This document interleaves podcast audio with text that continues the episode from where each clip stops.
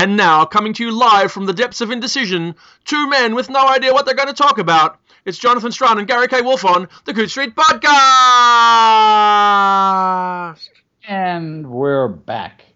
Clueless. Exactly. If I could have stretched that opening for another hour, we'd be good. Well, that would be a good idea, yeah.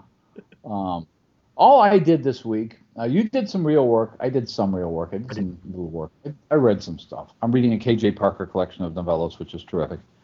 I went to see three movies, um, and I had a thought. Here's a thought which I had. I had right now as we're talking. Geek pedantry. yes, that's not. I'm guilty of it. I have been guilty of it. You've been guilty of it less than I have. Many of our dear friends are guilty of it. Um, and I'll tell you the two things that made me think of the issue of geek pedantry, to which I'm, I'm not accusing anybody of this. I am copying a plea. I'm saying I've done this as badly as anybody. This whole podcast, a good portion of it is that. The two things that made me think of it. Um, one of which I've forgotten. Uh, no, I just remembered it. Oh, good. This, um, That's reassuring. this wonderful forthcoming collection of novellas called Academic Exercises yes. by K.J. Parker includes three essays, um, which he apparently published in Subterranean Online. One deals with swords, one deals with armor, and one deals with siege engines. And they are they are geek out essays. They're everything you wanted to know about swords, and they're well written, and they're sharp, and they're uh, informative, and it fills in a lot of background in his uh, stories and novels, which he doesn't have to fill in in the novel. It's, it's uh, one of the things. Footnote to fantasy writers: write essays and put all the stuff there, and you don't have to have pages of exposition. Um, See, And you it- make me want to email KJ and ask her if she has an enormous collection of lead soldiers now. um, that would be interesting. We could we could we could stage a virtual lead soldier war between collections. Well, Between you mean, George bet- Martin. you mean between KJ Parker and um, George Martin? George Martin. Yes, absolutely. Well, okay. Here's here's here's the um, geek pedantry issue that I can't answer. Uh, these to me were just informative essays. I know I took medieval history in college. I didn't know anything close to this amount of information about uh, swords and siege engines and, and armor. And I thought that there's probably there are people out there that I know that I could name Mm. who spent a lot of time worrying about medieval armaments. Yes. Uh, and probably could find something wrong with these essays or something to disagree about with these essays. Um, I can't. I'm willing to take KJ Parker's work, that he or she has been studying this, writes about it with enormous clarity, and therefore I'm not going to try to correct it. Um, in other words, I'm willing to bow to the pedantry involved in those very entertaining essays. hmm That's one aspect of geek pedantry. The other aspect has to do with um, movies. I saw three movies this week, and the three movies I saw were Maleficent, um, Edge of Tomorrow, the most absolutely nondescript title of any movie in the last 40 years, Yep. and How to Train Your Dragon 2. Ooh, I, I want to see that one. That was the best of the three. I'm sure it was. That was easily the best of the three. Um, and it was the best of the three because it was celebratory, it was fun, it was beautiful to look at, um, and I and, and, and okay, and, and and so I was I was um with my friend Stacy, and we were talking about we were doing some geek pedantry things. We were saying like, okay, these Vikings have horns on their helmets. Come on, every geek in the world knows that Vikings didn't actually have horns on their helmets, and I mean, if they, well, so what? This, these are cart. And it's, Stacy point. These are cartoon Vikings. There aren't any real dragons either, but they have those in the movie. So why complain about it? Well, I think your pedantry in that in, that instance is actually misdirected, and I'll tell you why. Uh, in the instance of How to Train Your Dragon 2, which I've not seen, of course the Vikings should have horns on their helmets because the archetypal comic or cartoon Viking does have uh, horns on his helmet and always has. it's not got nothing to do with historical reality. You would be breaking the conventions of cartoon Vikingdom if you didn't have horns on your helmet. Okay, you just met a geeked geek pedantry. I mean, that is that is more pedantic than what I was saying. You're absolutely right. Thank you. These are not Vikings. These are pop culture Vikings. The one the, the one thing which I cannot explain in this movie, and when you see it, and and you should see it with the kids because they will like it as well. You want to explain to me why Vikings speak with Scottish brogues? Because there were Vikings in the far north of Scotland. Okay, that takes care of it. I'm fine. See, I'm satisfied with explanations like that. Hang on. But do you also realize there is no actual island called Berk? I didn't think there was an island called Berk. This is important because you know we're not, you know, we, we, before we get historically geeked out uh, and talk. I mean, I, I, will say I doubt there are ever actual Vikings with Scottish accents because whilst the Vikings did get to far, to, to Scotland, if I understand, if I remember correctly, they certainly I don't think they settled there for any period of time and would have picked up the local brogue um, in the way they do in How to Train Your Dragon. But it is also fiction. Well, I think that's part of the point I'm getting at is that this is a, it, it's a kind of pop culture expression which is meant to resonate with what people think they know about Vikings. Kids, yeah. you're absolutely right. Kids will have seen pictures of Vikings in books. I'm assuming that kids' nonfiction books about Vikings no longer have um, the horns and, and, and, the various other things. They've probably seen things on television. So that is entirely reasonable. Now, the second kind of geek pedantry uh, which we is a game we all play when we go to see a movie like Edge of Tomorrow. Uh, because several of the reviews and several of the comments I've seen online about Edge of Tomorrow say, well, it ripped off the central idea from Groundhog Day and combined that with the central idea from Starship Troopers. Um, but Groundhog Day, oh, this is me being pedantic. Mm-hmm you know, Groundhog Day really came very close to having the same plot as a famous Richard, well, at one time famous Richard Lupoff story called Before 1201 and After, about a person condemned to relive the same day over and, over. and an awful lot like uh, replay by Ken Grimwood too. And an awful lot like replay by uh, uh yeah, it's true, absolutely. So in other words, the idea has been around. Oh sure. Uh, and, and and claiming that an idea is not a this this is where this is where I lose patience with geek pedantry. Mm. Claiming that an idea in a Hollywood movie is not original is not worth doing. well, yes, that's it. It's not that you're wrong. It's just what are you even wasting your time for? I yeah. Bother. But then, um, but surely the question isn't what you um, whether the idea is original. The, the, as the old saw would have it, it's what you do with it. You know. Mm it's like I don't know if you're aware on a completely sort of unrelated thing that there was a conflict between Don Henley of the Eagles and Frank mm-hmm. Ocean, the pop singer, because Mr. Ocean took the original master track to the Eagles Hotel California, lifted the vocals off it, uh, put his own vocal on top of their uh, music track, and then called it a new song, and then was surprised when Mr. Henley sued him. That's kind of the extended version of sampling, isn't it? Yeah, but I think I, I think you reach you go beyond the point of sampling into well, it's just really yeah no. Yeah. Okay. I, I I can see that, but I can also see that um, if you read a lot of science fiction, it's very difficult to see a movie that doesn't seem like a collage of ideas you've read many times before. Sure. Sure. And so the the thing that struck the, the basic idea, the basic um, conceit of Edge of Tomorrow I understand, by the way, they retitled the film from its original title because the original title echoed unfavorably uh, with the news after the Colorado movie theater shootings. Oh, okay. The original title was something like "All You Need Is Kill," um, which is possibly even worse than Edge of Tomorrow. but the basic conceit of the film is that uh, really uh, scary aliens with wavy mechanical tentacles have attacked Earth and are taking over. And the only way to defeat them is for Tom Cruise to die over and over and over again until he learns the right technique to get through the enemy yeah. armament. Um, so, this is where you can pick or choose among science fiction sources. Yeah. Most people that I've seen talking about the film look at the film about somebody who has to live live the same day over and over and over again. Yeah. Um, if you look at the film as somebody who has to die repeatedly in order to learn, Yeah. the ancestor of the film is Algis Budrys's novel Rogue Moon. Yes.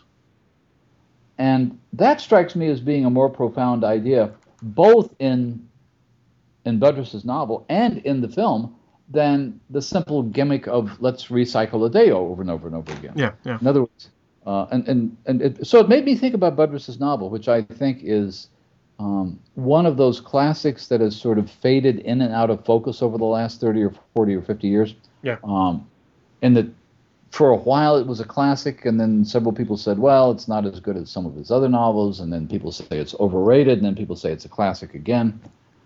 And you begin to realize that what a science fiction writer characteristically does with an idea like this is to use it as an engine to explore, uh, in the case of Budrys, a group of very unsympathetic characters Mhm. and their attitudes toward life and death and learning and so forth and so on. Um, and in a sense, what we've seen in you know in, in that tradition is, is not just a, a, a gimmick about how you have to die in order to learn, but a sort of tradition of writing really unsympathetic characters and getting away with it in science fiction novels because to some extent you have to make the characters unsympathetic in order to kill them off without the reader being too upset. Yes, that that's reasonably fair. I mean, because the last thing you want to be doing is killing off major sympathetic character after one after the other, the way George Martin does. Um, Uh, but but uh, M. John Harrison, for example, is very careful not to make very many of the characters sympathetic up front. So kill them. eh. But but on the, on, the other hand, then what you're telling me is that the the map to reading a book by Mike Harrison or somebody like him is that when you hit the sympathetic character, you know they're going to make it till the end. Um, I don't think that's no. I, I I don't think that's necessarily true at all. I think the key to reading a Mike Harrison novel is that if you come across a sympathetic character, you're probably missing something. Let me bring you back to the beginning of this. You said you're reading Academic Exercises by KJ Parker, right? Uh-huh. Which, if I was pushed, I would have said at the beginning of the year, before any books came out and we were reading stuff, was likely to be the best fantasy collection, at least of the year. Um, how are you finding it? I think it's. I was going. To, I've not written a review of it yet, but one of the things I was going to say in the review was, uh, it's certainly one of the most important fantasy collections of the year. Now, can we pedantically parse the difference between the best of the year and one of the most important of the year? I, I, I do believe we've got 192 episodes that do something not unlike that, Gary. Uh, but Okay, right, but just for Oh, a moment, sure. let's let's try that that piece of parsing. it, it, it raises two issues, and this, this is an issue that's come up again with Parker, and it's come up uh, with um, different writers, and it came up when we talked to Joe Abercrombie a couple of weeks ago. Um, some of these stories, a lot of them, clearly involve a world he's invented, the kind of Middle European, sort of Greco-Roman world in which uh, there is an educational establishment called the Studium, and you go there to learn to be an adept. And one of the running jokes throughout these stories is that there are no wizards, there are no sorcerers, there are only natural philosophers, and that's what we study in college. They're very funny stories in, in many ways. Um, but but there are also a few stories uh, which take place in this world, but contain no fantastic events or beings. Yeah. They don't have dragons in them. They don't have uh, magical adepts in them. Uh, and one of the most famous of these, the one that won the World Fantasy Award, is A Small Price to Pay for Birdsong, Yes. Yes. which is um, a brilliant, I think, study of uh, musical genius and mentorship and betrayal and just astonishing arrogance that could clearly have been written um, in set in 18th century Vienna. Yeah. It does not need to be set in this world. Um, and there are a couple of other stories in it as well. So the question that keeps coming up is are those fantasy stories or are those simply stories, mainstream stories that make use of a venue that the author has already invented for convenience? Now, this, of course, is a question that was raised about. I think it was exactly that exactly that story by our friend Paul Kincaid in his mm-hmm. LA Times book review uh, column, and I've not heard a coherent or considered response to it that's really satisfied me because it's essentially okay. A small price to pay for Birdsong strikes me as being essentially a mainstream story that's in an acknowledged fantasy secondary world. Mm-hmm. And so becomes, I guess, what fantasy by association. You know, because imagine, okay, imagine you were in any of the any of the great fantasy worlds, right? Whatever it mm-hmm. doesn't really matter, whether Narnia or wherever, and you happen to encounter a story that no magic happens in, but mm-hmm. you're in mm-hmm. Narnia. Right. That's what this is. Um, well, I, I suppose that's reasonable in in the sense that you have a you have a fantasy world which we have been invited into through a portal. That is, the yeah. Narnia stories begin with a portal into another world. Sure. And once you're in that other world, things can happen that don't necessarily um, involve fantastic events. I think that the distinction, though, is, is, is a fairly recent one because you know, to some extent, the model for the imaginary country, um, the one that's uh, frequently cited by scholars, is Anthony Hope's Ruritania, yeah. uh, Prisoner of Zenda, and that sort of thing. It's a fictional Middle European country. It's not a fantasy story at all. He just didn't want to name a country. Yeah. And I think you could say the same thing a century later when Ursula Le Guin wrote Orsinian Tales. Yeah. That you sort of situate it somewhere, but it's not really there. So, so, so the tradition of of putting essentially realistic narratives in non-realistic settings uh, is 100 or 200 years old, I suppose. Is that different now because we recognize fantasy as a genre? Because we recognize, um, for example, the um, uh, the setting of the K.J. Parker stories or the setting of Narnia as a fantasy setting, and therefore anything that takes place within that world is a fantasy story? Probably. I mean, there are openly fantastical things that happen in some of the stories. Mm-hmm. And we are in that world. Yeah, I mean, what I was going to say was, and it relates to what you're saying without answering it, I guess, is that by placing a story like Small Price, Price to Pay for Birdsong not only in the world of the studium, but in the same collection of stories as st- stories set in the world of the studium, mm. isn't that really staking it as being fantasy? It's, a, it's an interesting question. I mean, you're, you're okay, let's follow the logic of this that means we're defining a, a genre or a mode of writing solely by setting, not by the events in the story, not by the At characters time. in the story. At times, yes, I think hmm. I think that, that is possible. Uh, and what I'd say to you as well is, I would bet you lunch that if you were to ask KJ Parker whether she thinks that a small price to pay for Birdsong is fantasy, she mm-hmm. wouldn't care. That I think might be the wisest answer of all, um, because that, that, that brings us back to the issue. Well, it brings us back to an issue which we've talked about in terms of other um, works this year. The works that have shown up on the Nebula ballot, for example. Mm-hmm. Um, works like uh, like Hild, uh, Nicola Griffith's Hild, or works like uh, you know Andy Duncan and Ellen Klages's um, um, Wakulla Springs. Uh, but those are those are standalone works by and large. Hild is a historical novel. Wakulla Springs is kind of a historical story. This is a story which I think um, you're absolutely right. I think that Parker would say a small price to pay for Birdsong is a story about the relationships between these characters. And in this particular story, the relationships between these characters and the psychological perversities of at least one of the characters don't require fantasy. They, they don't require mm. any intervention other than what uh, a character-based story would. Yeah. Uh, so to some extent, that's a very valid argument that if you're writing a story about characters and you want to put them in this world, why not? I mean, I would say that if a small price, price to pay f- for a bird song was a novel, sorry to interrupt, I do wonder if you would find yourself waiting for the fantastical shoe to drop. Whether because I think it's a lot of readers. uh, because it's a short narrative, you would you you're not so much concerned about that. I well, I, th- I think one of the things that successful writers uh, do when they when they introduce this sort of thing. Pe- um, Peter Dickinson has written stories and novels that are set in fantastic worlds and don't seem to be fantastic. I suspect there might be no. Jack Vance wouldn't do that.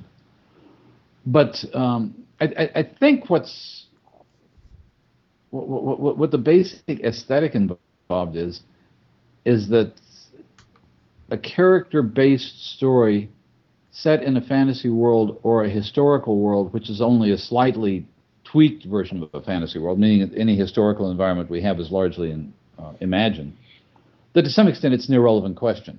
Mm.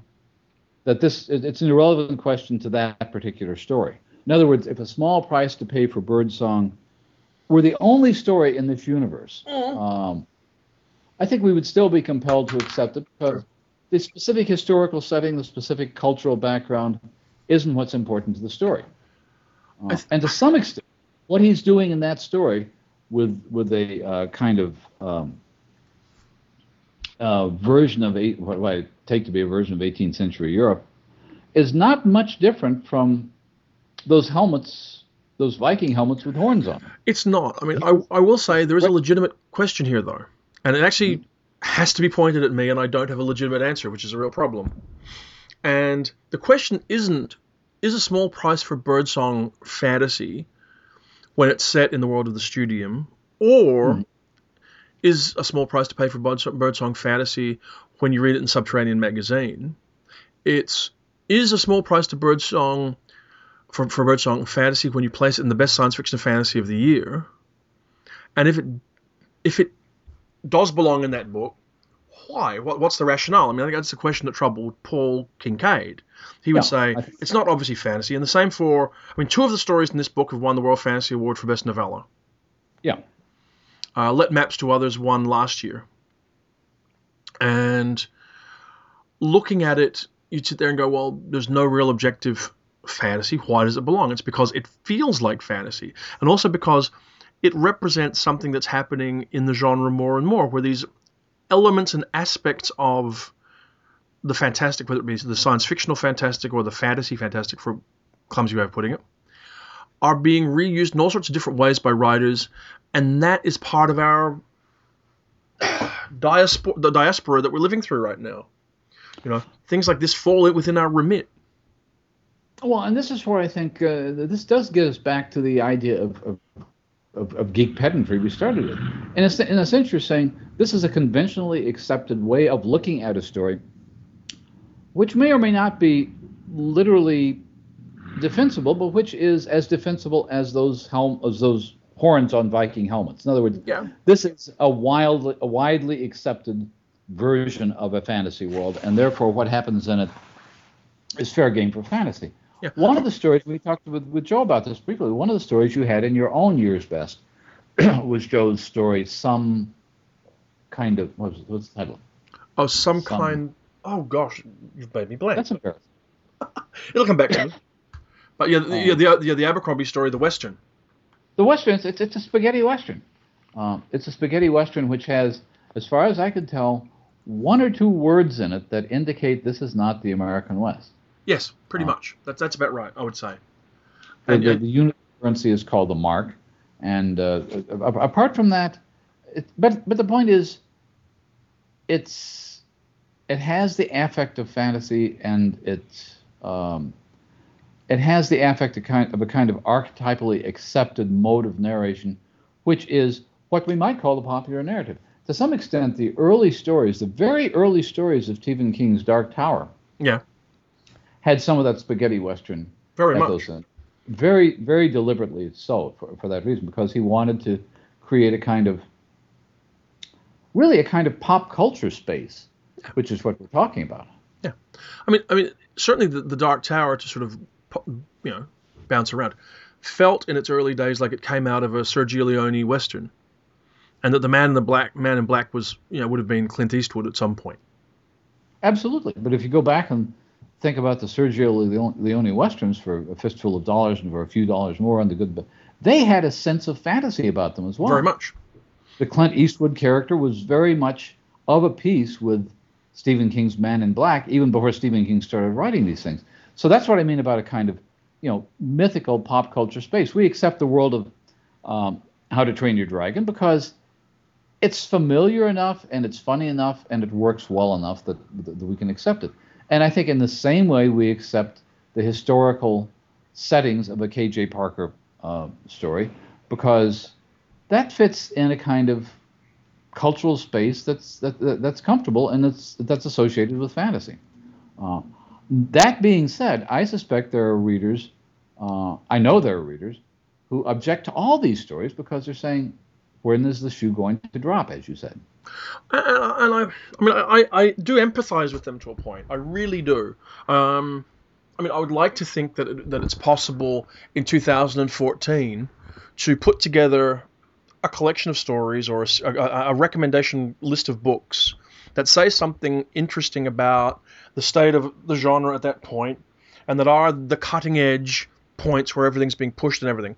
And I absolutely take on board uh, Paul Kincaid's view, or as I would paraphrase it from his article, that really, particularly the year's best science fiction, should be absolutely identifiable as science fiction, absolutely showing the form being pushed and changed and evolved, and not really be uh, constructed out of edge cases.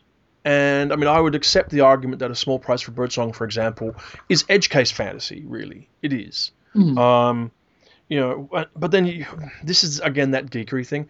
What is your litmus test? What has to happen in a fantasy work or a science fiction work for it to be considered one or the other thing? Is it an act of extrapolation in science fiction? I don't think so because you've got extrapolation in mainstream work.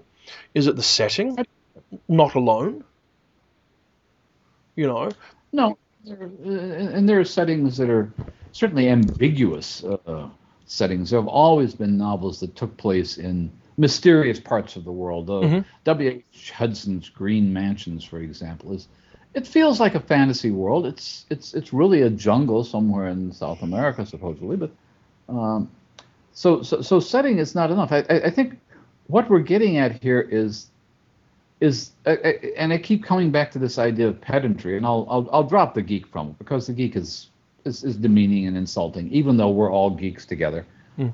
But the kind of pedantry that says you have to have one of ten things happen in order for this to be a fantasy story or a science fiction story is inevitably a losing game. And what yes. it reminds me of a little bit was the beginning of um, the the transition in the 40s, 50s, and 60s from detective fiction into crime fiction. Um, that is when Raymond Chandler began leaving one or two murders unsolved in his novels, and then when um, writers like Elmore Leonard came along, in which there were a lot of crimes committed, and the detective wouldn't couldn't solve the case. In other words, the the idea was that the the genre shifted from being mysteries in which there is a detective who solves a problem and the world is set to rights through rational action to a portrayal of a world that cannot be set to rights because rational action doesn't always provide answers. The crime novel will have, the Elmore Leonard novel will have a lot of people killed in it. We know who kills them, but they're not brought to justice. Usually there's no detective at all. Yeah. And a lot of mystery readers, um, as I'm recalling, I remember reading essays about this, uh, were thinking this is a betrayal of the form. Yeah. But in a sense, it wasn't a betrayal of the form. It was an extension of the form into um, a broader worldview, and I think that's what we're seeing now with fantasy. And plainly science fiction as well. Yeah. And plainly science fiction, possibly even more so with science fiction. Yeah. Uh, the thing there, though, is do you begin to lose shape of what science fiction is when that happens? No, absolutely not. I mean, this is one of the things that um, uh, because I was looking at yours year's best, I was looking at Gardner's year's best. I have just received a copy of Rich Horton's, and the first thing I, I, I, will say, because I've said it actually for years in reviews, you get a different idea of what the shape of the field is when you look at every anthology. Yeah. Uh, not years best, but your view of the shape of the field is different from Gardner's, and Gardner's is different from Rich's, and I suspect all three of you are different uh, from mine. But if the shape of the field is defined as a kind of core set of values, let's say classic hard science fiction, or science fiction that deals um, with the kinds of uh, extrapolations and issues that Ann Leckie deals with in Ancillary Justice when you Yep. talk to her. Yep. weeks ago. That core is still there. Yeah. The core is not going away. The shape of science fiction, if you want the shape of science fiction to look vaguely like something somewhere between Hal Clement and Jack Vance, there are people writing those stories. Yes. But then is, is yeah. Sorry. Continue. Sorry. You, you, you could retain the shape of the field that you want. Uh, if you think science fiction should look like John Crowley stories, there are people writing John Crowley type stories. Yeah. Um, all I'm saying is that what it, it, it, it's not changing the shape of the field; it's expla- it's expanding it. I would hesitate to use the word evaporating, but it's it's out there in more places than it used to be. I think that's true. I have to true. I apologize, by the way, listeners, if you hear someone singing off key in the background. It's because it's the four- this week was the 14th birthday of my uh, eldest daughter, who was given an iPad Mini and a set of headphones for her birthday, and is now walking around the house singing her favorite pop hits without being able to hear herself. So yeah, apologies for that. Anyway, She probably thinks she's great, and she might be. More to the point, she doesn't care, which is magnificent. She's very happy, which is great, but there's an awful lot of B grade pop hits going on. But where were we? Yes, KJ Parker and this, this, this whole defining fantasy. It look, it's one of those discussions we constant, constantly have to have that never really matters. That was pretty good. I heard that. Uh, no, it doesn't matter, but it's fun to have the discussion anyway because, and this this comes back to my my notion of pedantry, from which I have Yeah. now divorced the term geek. Uh, people do get upset about it. People do get upset about uh, things getting nominated for science fiction awards that aren't science fiction, things getting nominated for fantasy awards that aren't fantasy. There are people who want to hold on to their version of the genre as they received it, as they shaped it. And I think that's probably more emotionally powerful in in our field than it is in most others because there's a certain point at which you learned what science fiction was. You started reading these strange stories. Uh, Yeah. We'll pick up science fiction for a minute and leave fantasy for same thing's true of fantasy. You, you're reading these stories and you realize, okay, there's something that these stories have in common that I like. And so you look for more Yep. stories like that. And eventually, even though as a 11 or 12 year old you wouldn't have used this word, eventually you have Yep. some concept of genre. You have some concept of these are the things these stories have in common. Yeah.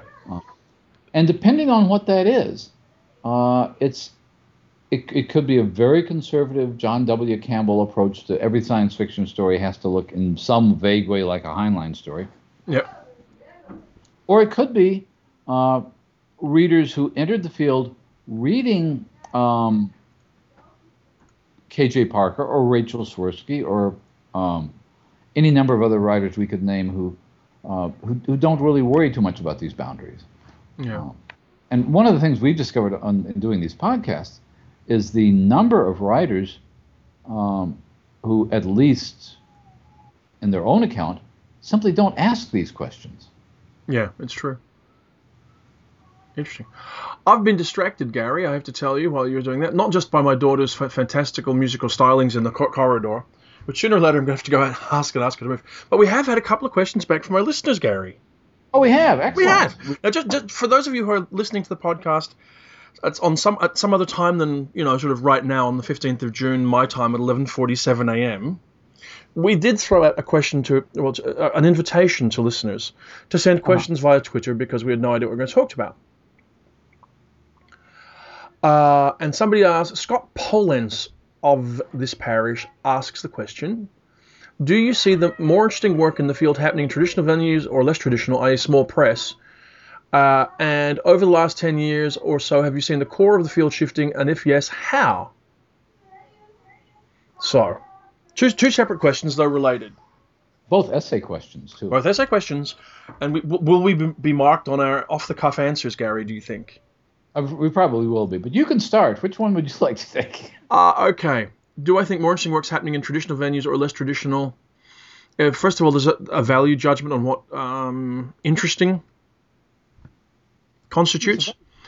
I think it's easy. Okay, I think it is easier for uh, small press venues to take a risk on interesting work because I don't think they have to invest the same amount of money or corporate risk in it. Mm-hmm.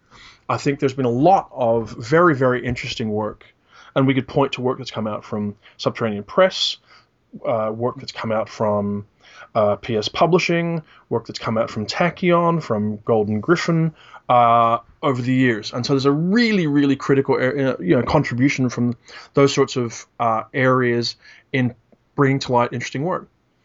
And I think we need to appreciate that and applaud it. It seems to particularly tend towards short fiction. I don't think you're as likely to find quote unquote interesting novels debuted in small presses, though it certainly has happened. And we can point to ones. I mean, Osama by Lavi, Lavie Tidhar comes to mind uh, you know, immediately in recent times, and several of the works that he's done through PS. Um, but I think we also have to allow that the the editors working in the major publishing houses continue to try to include really interesting, challenging works of science fiction and fantasy in their lines, and at times they surprise us. You know, we've been surprised on the podcast when Daw picked up Nnedi Okorafor's Who Fears Death mm-hmm. which yes. is a very, very interesting book and a major book, and came out from a completely traditional, I mean, a surprisingly traditional in some ways, um, market. Same for Saladin Ahmed's The Throne of the Crescent Moon, which they published. And we can look at Orbit doing Ann Leckie's book, and we could say, well, Ann Leckie's book isn't incredibly experimental, but I have to say, within the form of mainstream science fiction and fantasy publishing, it's quite a challenging book to fit in, I think. So I don't think. So I don't think that the, the, the, traditional venues shy away from it. I think that the um, small presses and and that sphere of publishing have more capacity to em- embrace interesting work, and to some degree have are already in a risk taking area of the of, of publishing, and have to take risks in order to continue. And I think that's to the benefit and the health of the field. So it's my answer is sort of all over the shop. What about you, Gary? Oh, I agree with everything you said. I, I, Yay, I was right. I think that uh, uh, part of the problem is, first of all, people working in. Tra- well, first of all, backing up before that, traditional publishing is one of those phrases which is a little bit too all-encompassing, a little bit too totalizing to really mean much anymore. It's like it's one of those phrases like Western medicine, which which mean or corporate ethics. Uh, traditional means, as far as I can tell, that you are answerable to making a certain degree of profit to some higher corporate echelon than yourself. Um, whereas an independent press really wants to earn back what they spend on publishing books and they want to make a little bit of money, but an, a small press can publish 500 copies of a book and make money on it. Uh, so, so, so that definition is, is reasonable. Um, I think you're right. I think that uh, a lot of uh, novels, because traditional presses obviously want to reach the non-traditional mm-hmm. readers. A lot of novels do make it to the um, traditional presses. Short fiction, what is traditional and non-traditional in short fiction? Is Tor.com a traditional venue or a non-traditional venue? I guess you'd have to count it as a traditional venue. It's kind of become the uh, you, you, can't, you can't simply say online publication is non-traditional anymore. No, not anymore. And I, I think that Tor.com, uh, for all it has, it has a particular sort of positioning and slant, um, is nonetheless a yeah, a fairly traditional venue in, in, in a good way. You know, mm. I would say we were talking about academic exercises earlier, and it's undeniably an important book. It's mm an interesting book, and it's not coming out from a traditional publisher. Uh, I mean, I would have thought there was a reasonable chance that uh, Orbit, KJ Parker's normal publisher, would have published it, but it's only coming out from, to my knowledge at least, from Subterranean Press, who is is KJ's normal publisher for small press kind of stuff, and they've published a bunch of his work or her work, but wouldn't have come out. For, I don't think it would have come out from a major press.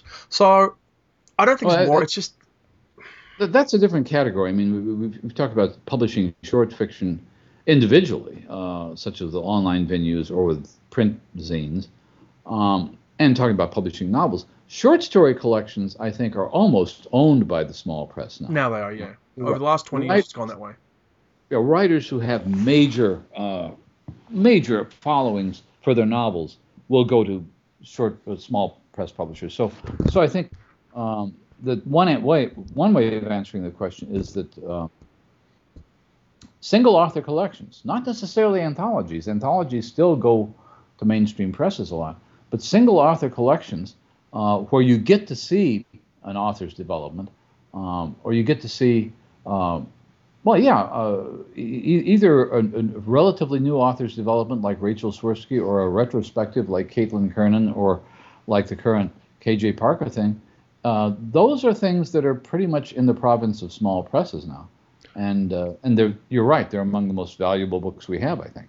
In fact, I guess the way I would now come around it to answer this is the small presses and non-traditional venues are the publishers of the most important short fiction in the field that we get, particularly in book form. Yes. Uh, and I would stress in book form. But the most interesting and challenging novels, by and large, come out from traditional markets. Um, and there's I not a lot that don't. Yeah, there are not a lot that don't, and I'm not sure. But again, um, one of the uh, novels which we've talked about, and we've talked to the author, is Sofia Samatar's mm-hmm. Stranger in Olondria. Is small beer traditional or non-traditional? I think for the purposes of this discussion, non-traditional. I would ha- also have to look at uh, Nike Sulway's Rupetta as well, which yeah. has been incredibly well received uh, and is very interesting and came out from a non-traditional market. But by and large, I think it roughly holds true. I mean, it, it, all of these things are generalizations, but I think it pretty much holds true that mainstream publishing is staying out in front of it when it comes to, no, to novel work. And it's partly because, as well, authors are going to try to place their novels, particularly with mainstream publishers, because that's where they're going to find the largest number of readers. And but without again oversimplifying, read, writers want to be read, you know. And I think there is kind of a canard uh, uh, at large in the field that um, that commercial publishers are simply trying to find uh, the latest movie tie-in or the latest YA dystopia, or, or in other words, the, the maximized profit. And to some extent, at a corporate level, they do need to do that, but the individual editors that you and I both know um, really want to do more than that. And yeah. if they can find something which is innovative and which is going to create a new trend, uh, they will go after it. Uh, and it, it, doesn't always work, but it, the, the idea the, that I've heard from uh, from some people online that, that traditional publishers, New York publishers, uh, whether it's Tor or, or Tor or Orbit or, or, or Del, Del Rey or Gollancz in England, whatever, that they shy away from taking chances, in my experience, simply isn't true. Um, By and large, I think that's true. I mean, I, I would also say, I guess, it is true that you're you you're balancing a list is is the issue. I mean, I'm sure. If, well, I suspect, not I'm sure. I suspect if you talk to someone like Patrick Nielsen Hayden, he would say you're looking to balance a list, and for every, mm. you know, every Peter Watts, you're going to need a Alastair Reynolds or something. For every uh, Stranger in a Olondria, you need a Robert Jordan, you know. But and also mm. a spectrum because as a as a trade publisher, you you know you're not just speaking to uh, readers who are interested in the evolution of the field. You're talk, talking to a lot of you know, casual readers, readers who don't self-identify as science fiction or fantasy readers, people who've picked up Game of Thrones and want something kind of like it, all that sort of stuff. All of which is valid. Sure. So what was the second part of the question? I'm going to get to that, but I will say I think we we got a solid, solid B for that essay, Gary. Not more than a solid B though. Okay, over the last ten years or so, have you seen the core of the field shifting? And if yes, how? That's an interesting question. That's a very interesting question because it implies, first of all, that there either is or once was a core of the field. Okay. I think there's always been something that's been referred to as a core of the field. Now, whether it's the same thing as a, you know, whether when Gar- I mean, Gardner me is the great perpetuator per- perpetuator of the term and the idea of core science fiction. He's the one who talks about it over and over again. I'm not entirely sure that he and I would draw the same picture if we were to sit down with sort of crayons and paper to try and draw it. But I think there is a concept. And I, and I think, okay, I think maybe if there's a change in core science fiction, it's more retrospectively self, retroactively self-aware. You know, I think the the great obvious classic core science fiction novels of the current time are the James Corey Expanse series, Leviathan Wakes and its sequels, right? Right. Now, those books are very much aware of their own history. They are, to some extent, a very deliberate attempt to write bestseller 70s t- style SF. So they are a bit recursive. So I think a certain recursiveness in core science fiction and self-awareness has has crept in over time. You know, when Heinlein wrote a Heinlein juvenile, it was simply mm. a science fiction juvenile. Now, when someone writes a science fiction juvenile, they may or may not be writing a Heinlein juvenile, and they have that awareness that comes into it. But I think the kind of, and probably there's been some shift in the kind of subjects that are considered core science fiction, though that's probably more over the last 30 years than the last 10. You know, cyberspace has become part of core SF. Mm-hmm. but know, I think you're right. The, the, the, time frame, the last 10 years is the hard part of the question. Yeah, yeah. Because you, are going back to what, 2004. Yeah, uh, and that's not a long time. There was a there was a time at which uh, you could almost assume talking to fans and friends and colleagues and critics and publishers and writers that there were sort of touchstone writers for each genre. In other words, mm-hmm. The core the core of science fiction for many years for many readers was Heinlein. The yeah. core of fantasy was Tolkien. The core of horror was Lovecraft. And so you how how far you diverge from those sort of um, central uh, poles determined on determined how close you were. Now, I don't think those poles have been that dominant uh, at all in the last ten years. Yeah, um, I, they're they're still there, but the core of the field changing since 2004. That's hard to say. Yeah. Ah, well, I don't have a good solid answer. I don't think it's shifted that much in that period of time. I think a little, a little bit more cursive, but other than that, I don't think it's, sh- it's shifted a great deal in the last ten years. Well, I, I, think what I have seen in the last ten years, the recursiveness is a good point because when you look at um, a writer like uh, Lavie Tidhar, uh, or, or, for example, when we were talking with Ann Leckie and she was talking about her admiration for Jack Vance, there is a willingness to be more openly recursive about sure. earlier science. And there's a sense on the part of some surprisingly young writers, and Tidhar comes to mind again because of the story of his that uh, essentially is a kind of homage to C.L. Moore's Shambleau, uh, that there's a there, there's a sense of wanting to celebrate the field. Yeah. And I think there's a sense of wanting to rediscover what once was thought of as the core of the field. Yeah. Um, and, I think that's true. I, I, think it's a very healthy kind of thing. Um, when you mention something like uh, the James S. A. Corey novels, and I think about those, or I think about, uh, I don't know, in fantasy, the, I don't know, say Pat Rothfuss novels, the name of the Wind Sphere. those are novels you probably could pluck a reader from the mid to late 1950s, say the 1950s yeah. or 1960s, pluck one of those readers into today's world, and they would get the James S. A. Corey novels. Yeah, pretty much, yeah. I don't think they'd have a problem with it. No. Uh, they might have a problem with something like Osama, which is very metafictional and sure, very sure. elusive. Hmm. It's interesting. I also wonder if um, has inclusiveness changed the core? I don't think it's quite got there yet, but I think it is. Um, you mean diversity in yeah, terms yeah, yeah, of yeah, the yeah, yeah, yeah, yeah. Variety of cultures and writers and ethnicities and gender yeah. identities and things.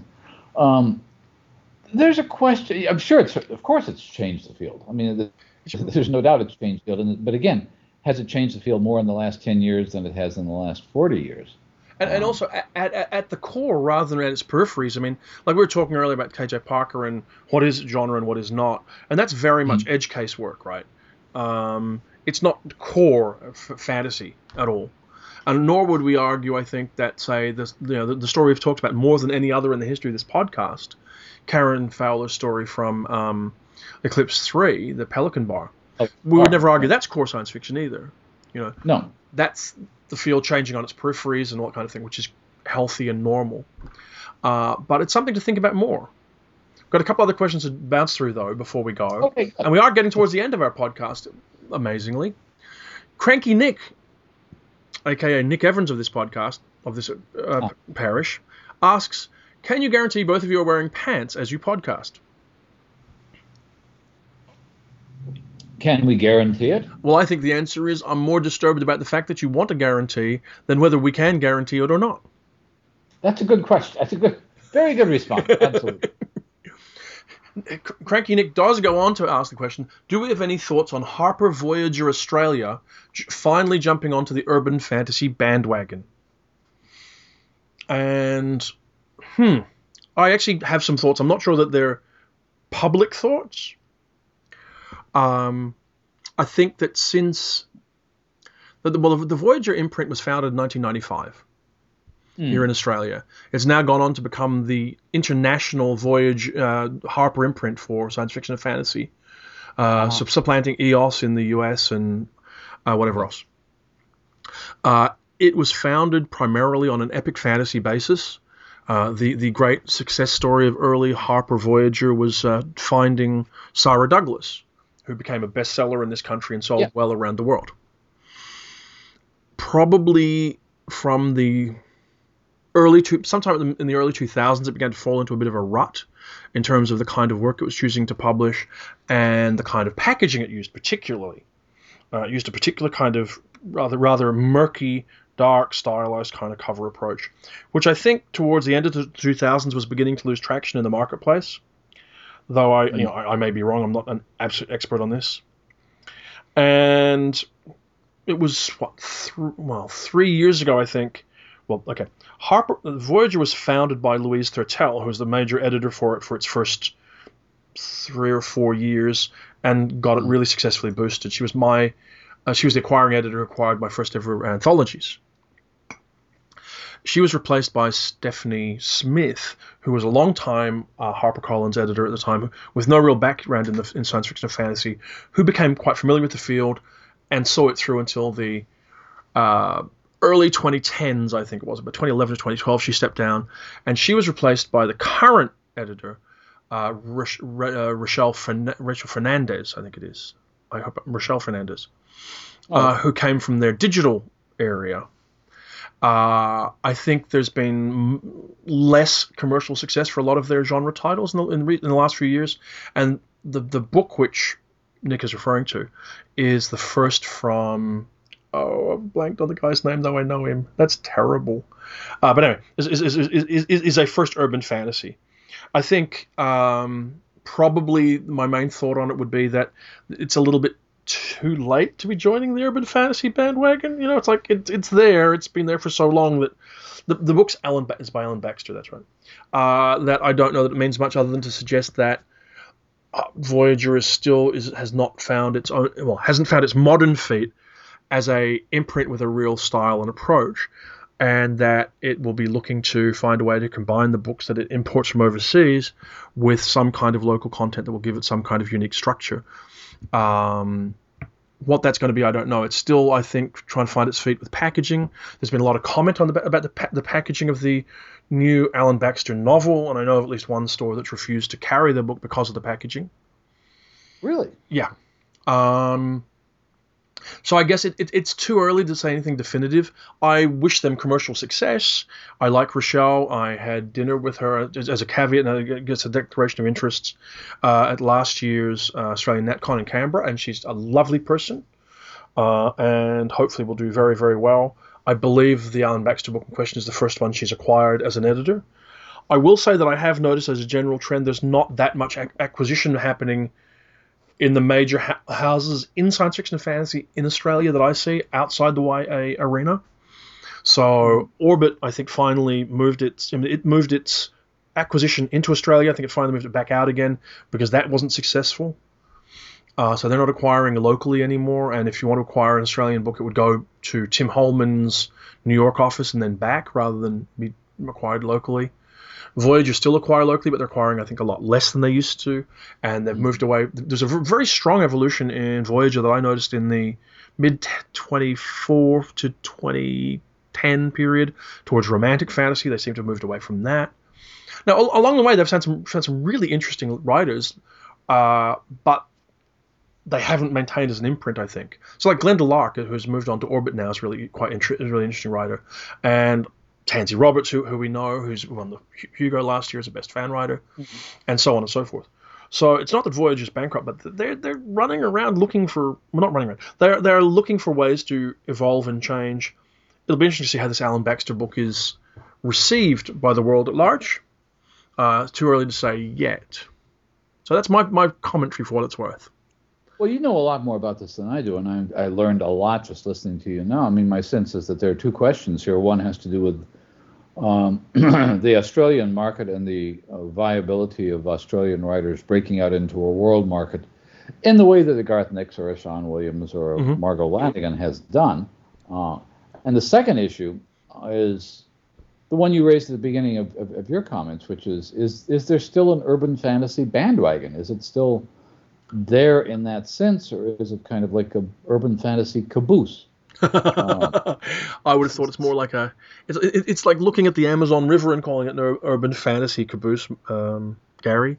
Um, I'm not a great urban fantasy reader generally, so my comment should be taken with a pinch of salt, but it does seem to be a very mainstream thing in the commercial success of our genre. And if you go to the local book, local bookstore and you look at your science fiction and fantasy section, the books that aren't called Game of Thrones are quite often some kind of urban fantasy. Well, this is something I think is going on uh, at a minor level and maybe not consciously in the field. I think there's there's some kind of a struggle going on for what we might call the heart and soul of urban fantasy.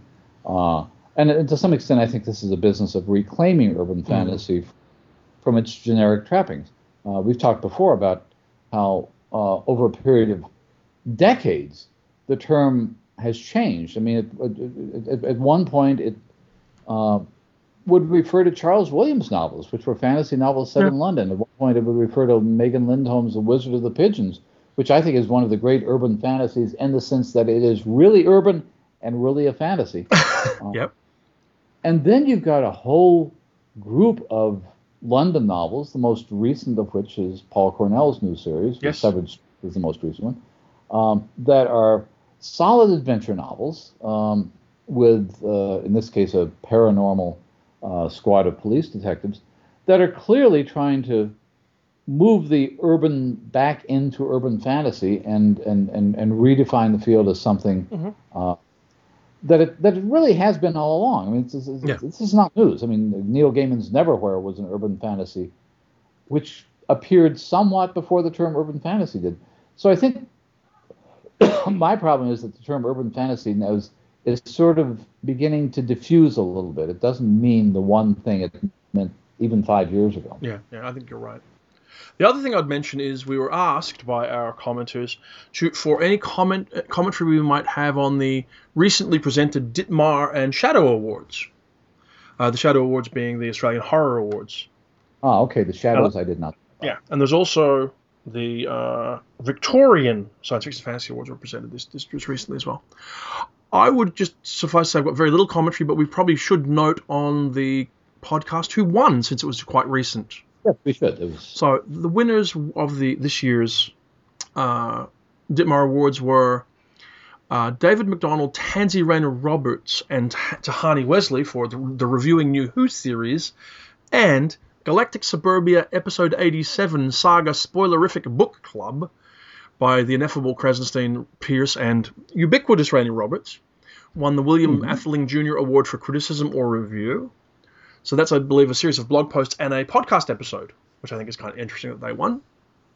Uh-huh. Best New Talent went to Zena Shapter. Uh, best fan pub- publication in any medium went to the Galactic Chat podcast. Uh, Sean, uh, Sean Wright, Alex Pierce, Helen Stubbs, David McDonald, and Mark Webb being the podcasters. And they get our, con- our congratulations. We were also nominated in that category, Gary. Absolutely.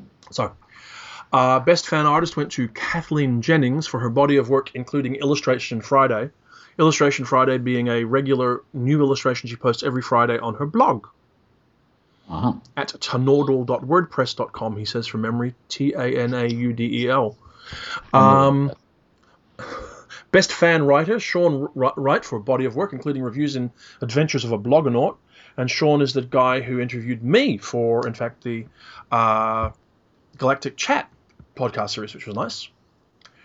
Best artwork went to a longtime friend of the podcast, Shaun Tan, for his brilliant Rules of Summer, which is a fantastic book. Uh, there was a bunch of other things, very wor- worthy nominees in the category, including Cat Sparks for her cover work for her own collection, K- Kathleen Jennings for her artwork for Eclipse Online, and so on. Uh, best collected work went to Cat Sparks for her collection, The Brad Bride Price, which came out last year from uh, Ticonderoga Publications. She was up for, against all kinds of interesting stuff, including Thoraiya Dyer's Asymmetry, Kirsten McDermott's Caution Small Parts, uh, Jo Anderton's The Bone Chime, so Bone Chime song. So some good stuff. But congratulations to Cat of this parish, one of our regular listeners. So we're very happy to see her walk away with the Ditmar Award. Yay, Cat. Best short story went to the ubiquitous Cat Sparks for Scar. Amazing. I think I think I'm pretty sure she's won more Ditmar awards than anybody else in the history of Ditmar awards. Uh, I was particularly pleased to see Kirsten McDermott pick up the Best Novella Award for The Home for Broken Dolls from her Caution Sm- Contains Small Parts collection, which was brilliant, and also you know another story from that was nominated, so it was great. hmm And Best Novel went to Fragments of a Broken Land, Valarl Undead by Robert Hood from Wildside Press. Being a, uh, you know, Niftalene-ish kind of dark fantasy. Up against a whole bunch of other stuff, including Ink Black Magic by the ubiquitous T- Tansy Rayner Roberts, The Beckoning by Paul Collins, Truck Song by Andrew Macrae, and The Only Game in the Galaxy, The Maximus Black Files 3 by Paul Collins. Uh-huh. And just as with the Hugos, there are ancillary awards. So I shall tell you that the winner yeah. of the ancillary awards, the Norma K. Hemming Award, which I'm going to, uh, which is for I guess works of uh, f- feminist and gender interest. Norma K. Hemming being the first major woman science fiction writer in Australia in the 1950s. Okay.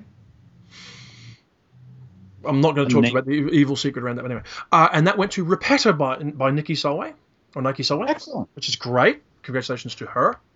And the Peter McNamara Award, not to be confused with the Peter McNamara Award, there being two of them.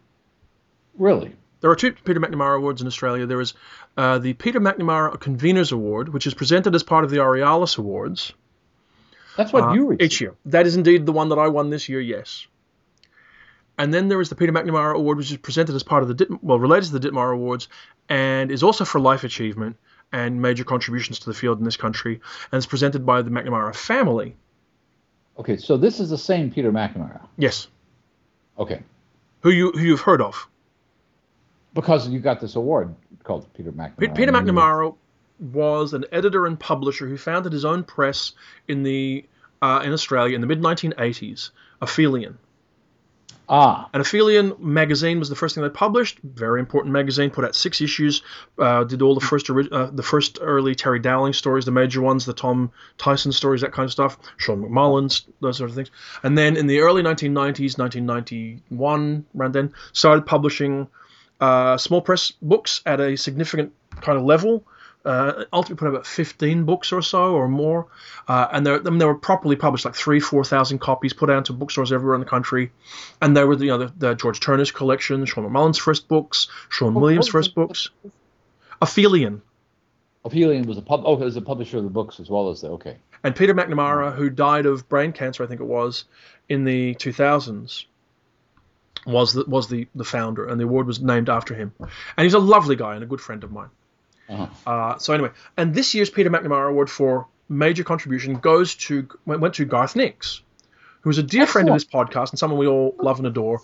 And you know, the only thing that I could say about the award is it was disgracefully overdue because he was such an you know a worthy recipient of it. He's been a major supporter of, of the field here, as well as you know. His own work has been incredibly significant locally, and then his activities in the field have been very important. So, well, long overdue and well deserved. So, yeah. Excellent. Well, congratulations, Garth. You and, mentioned very briefly, uh, yep. and this is a question we can almost end on because it's a curiosity, and I could ask it after the podcast. Yeah. You mentioned the George Turner collection, and when I began reviewing, George, Turner, George Turner was a monumental figure in Australia, and really in world science fiction. And I guess my question is: Is he still a force in Australia, in the Australian science fiction world? I don't think so at all. Really? Uh, I think the last 15 years have wiped away a lot of the, the awareness and profile of his generation of science fiction and fantasy writers in this country. I don't mm-hmm. think that the George Turners, even or even the Terry Dowlings and the Damien Broderick's, are re- regarded as widely as they once were, which is unfortunate. Uh, I mean, not to forget that I mean George started off by winning a very major mainstream award for one of his novels, The Cupboard Under the Stairs, which won the Miles, Frank- Miles Franklin Award, mm-hmm. which is a very important mainstream award here in Australia in the 1960s. He won. Uh, but I think most of his novels, if not all of them, are now out of print. Uh, I think the only book oh. that's probably in print is The Sea in the Summer is in print from uh, Gollancz in their Masterwork series. Yeah. I think the short story collection, The Pursuit of Miracles, is out of print now. So yeah, he he's ripe for rediscovery. It struck me at the time when I started reading him, and I reviewed one or two of his books, and and Charles Brown was an admirer of his that he was seemed to be on his way to becoming a kind of not not thematically or in any other way other than a sort of cultural position, kind of an Australian Iain Banks. Um, it might have happened, but fate has not. It didn't go. It no, didn't go that direction. I mean, I think without sort of making it, I think there are reasons for it. You know, I think that uh, there was a need to culturally redress certain balances in our field, particularly here in Australia. It was quite valid, but I think that in doing so, some things have been obscured, and that happens, and hopefully the balance will come out. But hmm. I need to go. I've got to go and right. take my family out for lunch and Go, in fact, go for a shower first, having slept in terribly late. I can't believe I did. So, it's been a joy talking to you, Gary. As usual, and we will talk again next. We will, and hopefully we will work out what we're doing sometime during the week, so we can maybe invite some guests because we don't actually have anybody down for next week, Gary. Oh, we'll figure out something. We'll if not, we'll figure out something to talk about. We can do this again. Okay. All Until right. then, I'll talk to you next week. Okay. Take care. Bye. Take care.